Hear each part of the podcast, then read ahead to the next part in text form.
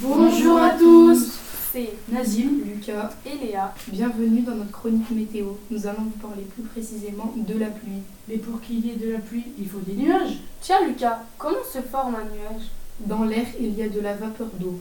C'est de l'eau à l'état gazeux qui est invisible. Quand la température diminue, l'eau à l'état gazeux devient de l'eau liquide. C'est la condensation. Cette eau liquide, sous forme de gouttelettes, forme le nuage. Tiens Léa, sais-tu pourquoi les nuages sont parfois gris Si le nuage est un peu chargé en gouttelettes, il est blanc. Si le nuage est très chargé en gouttelettes, alors il est gris foncé.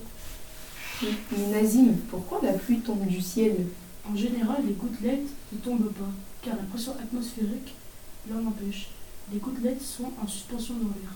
Si la pression atmosphérique diminue, alors elles vont tomber.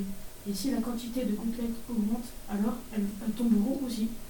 Donc si j'ai bien compris, le nuage c'est de l'eau liquide, ce n'est pas de la vapeur d'eau. En gros, la pluie, c'est de l'eau qui tombe. Euh, ouais, c'est ça. Merci beaucoup de nous avoir écoutés, à bientôt À bientôt.